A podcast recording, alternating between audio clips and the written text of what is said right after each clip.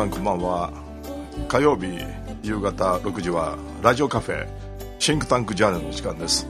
パーソナリティ大阪学院大学経営学部中野保です、えー、世界は広くて京都は深い、えー、そんな思いを京都のセンターから世界に向けて発信したいという番組です、えー、本日のゲストはですね今ライブで放送中ですけども、え東京とですねリレーでえー、龍谷大学経済学部教授の竹中勝先生です。先生どうも。どうも。はいどうもこんばんは。こんばんは。先生お久しぶりです。はい。いやもう大学もね、うん、あの後期の講義が終わって試験も終わりましたから、うん、私は自宅の東京に戻っていいですね。採点はまだでしょ、はい、いやもう終わりました終わりました。すごいなすごいな。えっと実はね今日先生お願いした理由というのはあれ1週間ぐらい前でよろしいですかね。えー僕は日本経済新聞を毎日端から端まで、うん、えー、徹底的に読む方で、まあ、日経が一番、ね、高いとレベル高いと思ってて、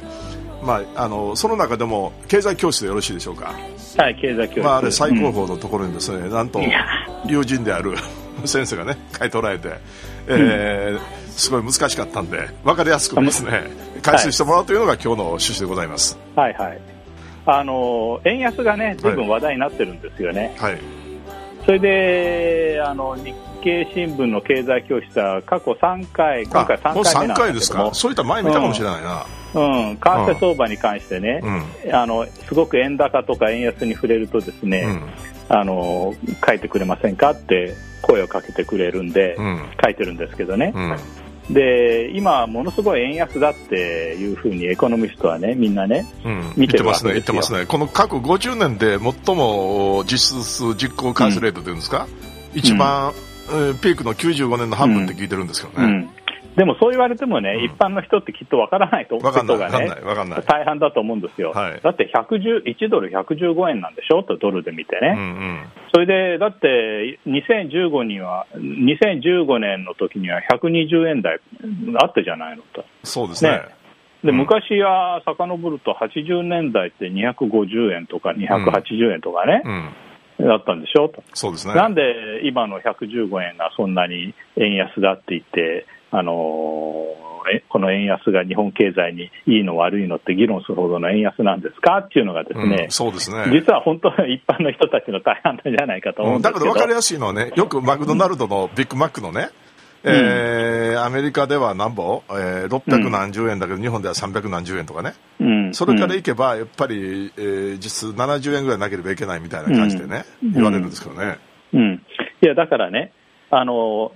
え経済学者というか、経済学っていうのを実質と名目に分けて考えるんですよね。そうですね。ね名目っていうのは、要すれば、あの通貨のね、うん、あの貨幣でね、示された通りの金額なんだ,、なんだけれども、うん、実質っていうのはインフレ率を調整したっていう意味なんですよね。そうですね、うん、ね。で例えばお給料が前年に比べて5%増えたわって言っても、これは名目の増加ですよね。そうですね。ねでも、その時物価の上昇率が3%あったら、うん、5%増えたお給料でも、あのー、物価が上がっちゃってるから、買えるものはですね、うん、実際には5%増えてないわけで、そ、ね、の時には5%引く3%物価の上昇率ね、うん。はい、引いて2%が実質のお給料の増加ですよねっていうふうに考えるわけですよ。はい。で経済にとって重要なのは実質、この実質っていう概念なんですよね。うんでこれは誰でもあの話すとすぐ分かるんだけれども、はい、為替相場にも名目と実質っていうのはあるっていうと、ですね、うん、これ、だんだん分からなくなってきて。そうですね。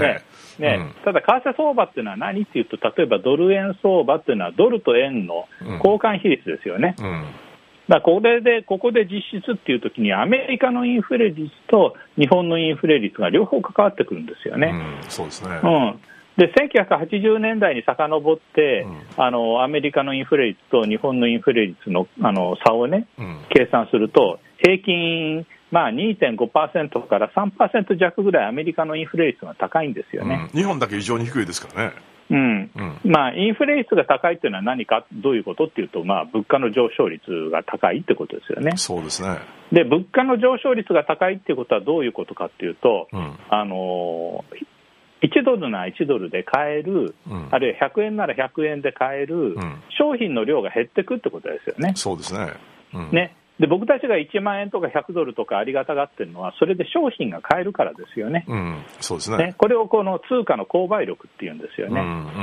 うん、でだからインフレ率の高い通貨っていうのは、この購買力が減少の度合いが、ね、大きいということになるわけですよ。そうですねね、うん、で、えー、1980年代まで遡って計算すると、アメリカのドルの、うん、アメリカの物価の上昇率の方が日本よりまあ2.5から3%高いので、うん、その分だけドルはですね、価値が減価している、購買力が減価しているってことなんですよね。そで、ね、その結果、あの80年代は全般は250円とか60円だったけど、今はまあ100円とか110円っていうね、そうね。いう水準になってるわけですよ。はい、でそういうあの実質で見ると、ですね、実はあの今の115円ぐらいの相場はですね、うん、あの実は1980年代の全般、1ドル250、60円だった頃とね、同じぐらいですね、円安になってるっていうのが、ね、まあ、まず、あの一つのベースになる認識なん、うん、この半世紀で一番今、実質的な円安っていうことですね。そうなんです。えー、そうなんです。うん、うん、だから、ドルベースでいくと、なんですかね、あの、韓国に負けたみたいね、2018年の。えー、GDP による一人当たりのこう購買力というんですかね、えー、韓国に負けて。あれはね、またね、ちょっと僕が話してるのとは別の議論で、うん、別の議論ですか、はい、うん、あのー、国と国のね、一人当たりのね、うん、GDP をどうやって換算しますかっていうと、換算しなきゃならないわけですよね、うんうん、でその時に絶対的購買力陛下っていうね、うん、あのー、概念を計算をして、あのー、世界銀行とか、うん、あ OECD とかね、そういう国際機関は、まあ、一つあの評価する方法を持ってるんだけれども、はい、でもあの、マクドナルドなんてのは世界中ね、うん、どこでもね、共通の食べ物だから、非常に標準化されてるから、特にビッグマックね、ねそうですね。ね、うん、あのー、分かりやすいけれども、うん、僕たちが消費してる消費財の大半、消費してる財とかサービスの大半は、うん、あの貿易されてないんですよね。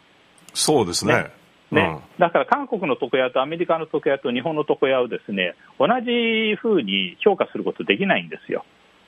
例えばね、そうだけど、うん、あのだからね、あの、絶対的貿易あ、絶対的購買力陛下でもって換算して、どうのこうの言うのはですね、僕は実はですね、疑わしいと思ってるんですね。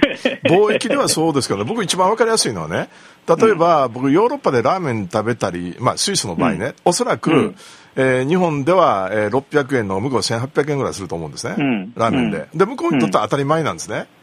らそんだけ、こう、円のパワーが弱いというか、むちゃくちゃ円が強い時はね。あのね、うん、それもね、あの、二つの問題があって、あの例えば、ラーメンとか、ね、あのおむすびなんてのは、日本では当たり前のように消費されて、莫大な需要があるけれども、うんうん、スイスとか行けば、ですねそんなもん食べる人はね、ごく少数だから、それはね、どうしてもね、うん、値段が上がっちゃうっていうのはあるんですよ。いや、違う、他のもん全部高いですよ、ヨーロッパ。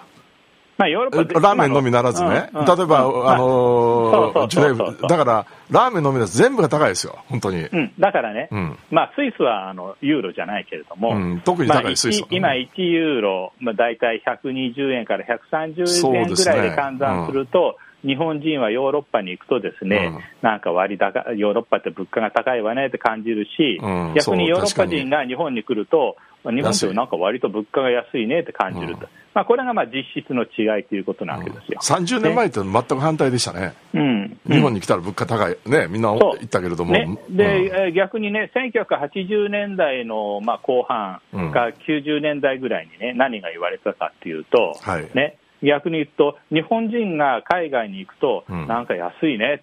アメリカ行ってもヨーロッパ行っても安いね、アジア行くとなんかど安いね、という感覚を持って、逆に海外から日本に来ると、日本ってどこも高いねって言われてる、ややっぱりねでその当時ね、うん、で面白いことは、その当時ね、うん、あの円高の時代にね、日本人がどういうふうに嘆いてたかっていうと、うん、日本は1人当たりの GDP では、なんかすごく大きくなったけれども、うんうん、日本の物価は高いから、うんうん、全然ですね、あの僕たちはね、あのあのそういう為替相場で換算してもですね、うん、物価が高いからですね、うん、なんかこうだめだめだと。ね、うん、日本は物価が高いからね、うん、1人当たりの GDP で換算してね、あのな豊かになったとか言ったってね、そんなの意味ねって言ってるわけですよ。いや、僕は反対に、ね、ところがね、ところが今、今逆のことが言われていて、ね、日本は物価安くていいじゃないかと、ねおおおね、思えばいいのにね、日本は日本にあの日本日本はね、円安になんかすごくなっちゃってね、あの海外に行くと高くて、ですね、嘆かわしいっていうようなことを言って言ってるわけですよ。だからこういうね、議論ってなんかすごく歪んでいて、円円ものすごい円高の時もね、嘆かわしいって言って、うん、ね、円安の今もですね嘆かわしいって言ってて、それってなんかさ、両方嘆かわしいしかないのかまあそうやね、中間が一番いいんですけどね。まあ、だけど基本的にはね、やっぱりね、あの自国の通貨が強い方がやっぱりいいと思うんですね。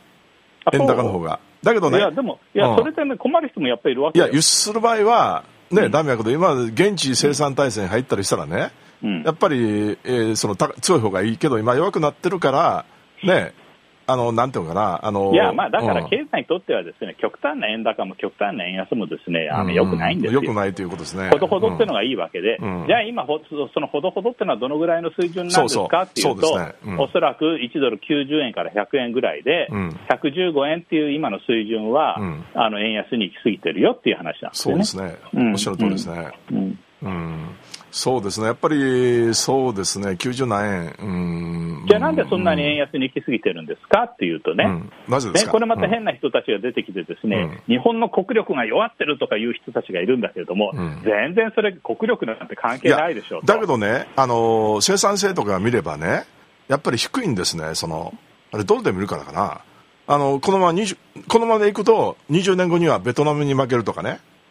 GDP にある一人当たりの所得っていうね。根拠のない悲観論だと思っていてね、うん、例えば国力がね、弱まったらね、円安円円安になるんだったら、90年から95年にかけて、1ドル140円から、80円までね、ものすごい円高が来ましたよね、うんうん、で、バブルの崩壊の5年間に、日本、ものすごく円高になったわけですよ、すね、バブル崩壊って国力の低下なんじゃないんですか、だったらだったらどうしてこの時円高に行くんですかっていう話で、うん、ね、為替相場っていうのは国力なんていうですねあの意味不明のものとは全く関係ないんだってことをですね、うん、ちょっともうちょっと理解してほしいなと思いま、ね、世間にはね。勉強します、僕も勉強します。ということで、あっという間に時間が来たんですけれども、はい、あれ、まだ時間あるかな？あの、ありません、まだ14分までですから、すいません、音楽聴きながらですね、あのやっぱ経済、日経の経済教室というのはやっぱりすごいレベル高くて、さすがに竹中先生は東大でね、あの勉強されて、京都大学の博士号でしょ？いやいやいやいやうん、まあ最高のエコノミストで、いやいや、まあ、あの、ないですけど、ね、読みがいあるなと思いながらですね。うんで僕のあのポイントは、今は円安の行き過ぎだから、またね、あの戻るよっていうことなんですよ。うん、まあそう、戻るでしょうね。ね。で、昔ほど極端な、ね、円高来ないと思いますけどね、ある程度はまた円高への揺れ戻しがあるよ、だから今、戻るといっても、このコロナの影響で、ですねすごいこと今、起こってますね。うん、ね。インフレ率もそうだし、アメリカも、ね、思ったより上がっちゃって、ですね、うんうん、ねさあ大変大変ということになってますわね。うんまあ次回じゃあその辺のお話もしましょうわ、ね、かりました。はい、はい、あの時間が来ましたんで、えー、はい、本日のゲストはですね、えー、龍谷大学経済学教授の竹中正治先生でした。先生どうもありがとうございました。どうもありがとうございました。